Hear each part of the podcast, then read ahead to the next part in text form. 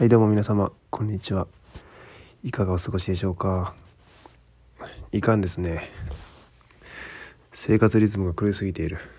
また12時50分ですね。え本日先ほどまであのブログを書いておりました。久しぶりにちょっと更新しなければいけないなということで。違うもねちょっとねまあ内容はちょっとね雑というかあれなんですけどもまずは続けることが一番大事と思っていまして。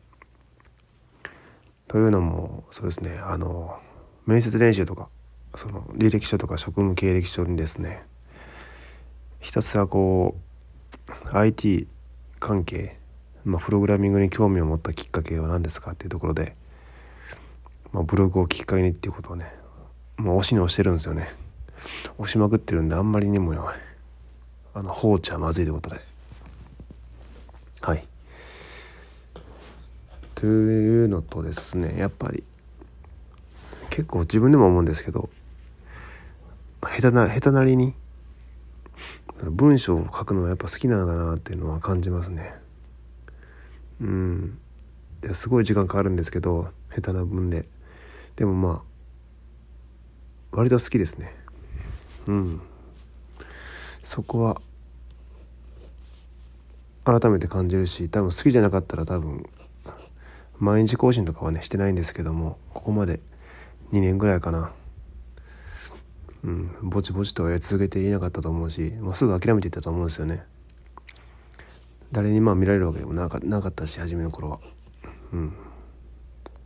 今でもまあまあ7080プレビューぐらいですね。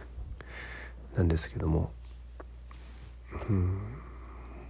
でまあ今後ね今ちょっとツイッター見てですねたまたまパッと見た時に目に入ったのがなんかすごい20代ぐらいの子で未経験からエンジニアを目指すっていう感じの同じような顔なんですなんですけどもその明らかに若いんですよ。大卒ぐらいの。ここがもう300社応募してみたいな。記事を見てです。記事というかまあつぶやきかを見てですね。まあ、そんな子でもそんな応募してんのかと思って。改めて。うん。まあ僕でも現在、えー、67社かな。ぐらいなんですけど。どうなんでしょうね。まあ人による人とかねタイミングとかによると思うんで。巡り合わせとか。そればっかりはね何とも言えませんが。なるほどね。みんな苦労してんだなと思いながら。うん。あまりこう迷えば迷うほどねこう余計なこう迷いが生じますね。迷いしか言ってないなさっきから。悩みというか、うん、ブレるというか。やっぱあれですねスクールに行くまで行くぐらいまではねこう勢いで行くじゃないですか。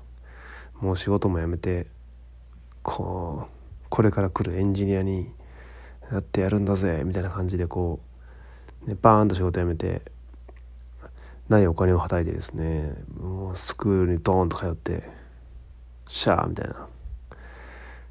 で卒業してまあ数週間ぐらいはねその勢いが持つんですけどね気持ち的な。こう1ヶ月とかなってくるとあれ？何してんだっけ？みたいな感じになってきますね。だんだん。うん。まあまあ。そのね短期間で、まあ、決まればまた違うんでしょうけどね就職まで。でまあ就活っていろんなこう求人を見るじゃないですか。いろんなサイトを使って。他の求人にもちょっとまあたまにね気分転換見たりするんですけどその時にこう揺れるというかあれみたいな。こっちでもいいなとかなんか今日なんか生け花僕花も結構好きなんですよ。花見るのが好きで綺麗な花とか。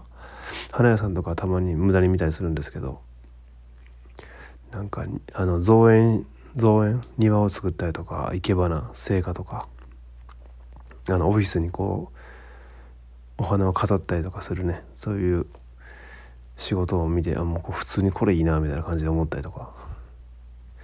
うん。どんどんこう迷いが生じてくるというかね。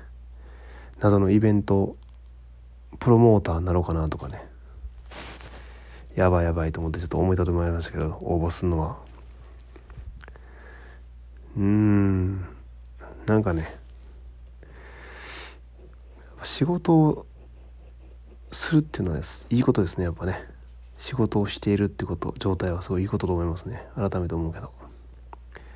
うん。その仕事が嫌だろうが向いてないなと思うだろうが何だろうがですね。やっぱこう生きてるっていうかなんていうかな。実感を得れるというか。うん。貢献してる感じがあるんでしょうね多分無意識でも。そう意識してなくても誰かに対して何かうんその貢献力が大事なんだろうなとか思ったりしますね。今何にも貢献してないんでね誰にも。こう生きる目的自体がねないというかふわふわしてるんで目標はあるけど。まあいいや。ということで。本日もちょっとね思ったことがあるんですが。まあどんどん退化してるなっていうのはありますね。あの結構よく言われるんですけども。こう積み上げて積み上げて成長ししていきなさいみたいな。こうね。あのいろんなスキルを身につけていってとか。ねな人間的にもこう。いろんな経験を経てこう。経験値でレベルアップしていってみたいな感じなんですけども、まあ、自分の場合は退化してるなっていうのはありますね。これは別に悲観的なことじゃなくてリアルに。うん。っていうのもこの最近姿勢が悪いんですね。すぐ猫背になっててですね。まあそれ勉強をスクール通う前からなんですけどとかあと飲酒ですね。いやまあ今はしてないですけど。そのすごい酒飲みになってしまったとか。あとタバコ。タバコとかももともと嫌いだったんですけど大嫌いだったはずなんですが普通に吸っていたとか。それままあ1年ぐらい前にやめましたけど2年かな。うん。とかまあ性格ですかね。こう素直で優しいって言われてたような気がするんですがやっぱりどっかでねあの傲慢になってしまってですねこの思いやりとか優しさに欠けた部分が出てきてしまっていた。まあ多分そういうのが積み重なってまあ離婚とかにもねつながったと思うんですけども、うん、やっぱり最強の状態っていうのはあの幼稚園ぐらいの3歳ぐらいの状態が一番最強なんじゃないかなと思ってて。そこからこうどんどんどんどんこう何でしょうね常識とかその誰かの価値観とかが塗り固められていてですねどんどんどんどんこう劣化していくというか実は。うん。知識とかねその何でしょうね。余計なことはついてくるんですけども賢い状態にはなると思うんですけど勉強とかすればするほど。なんか本質をこう見誤っていくみたいな感じもあるんじゃないかなと思って。うん。まあ、僕も本当高校生ぐらいまではね結構素直な方だったと思うんですよね。よく言われてましたもんね友達とかに「お前姿勢良すぎる」みたいな。親がすごい厳しくてすごい姿勢に関しては常に言われてたんですよ「もう背中曲がってる」とか「まっすぐせえ」とか言って。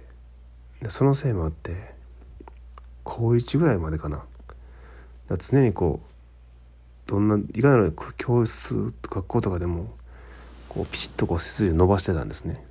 まあ、ある意味しつけのおかげというか無意識なんですけどもそれは。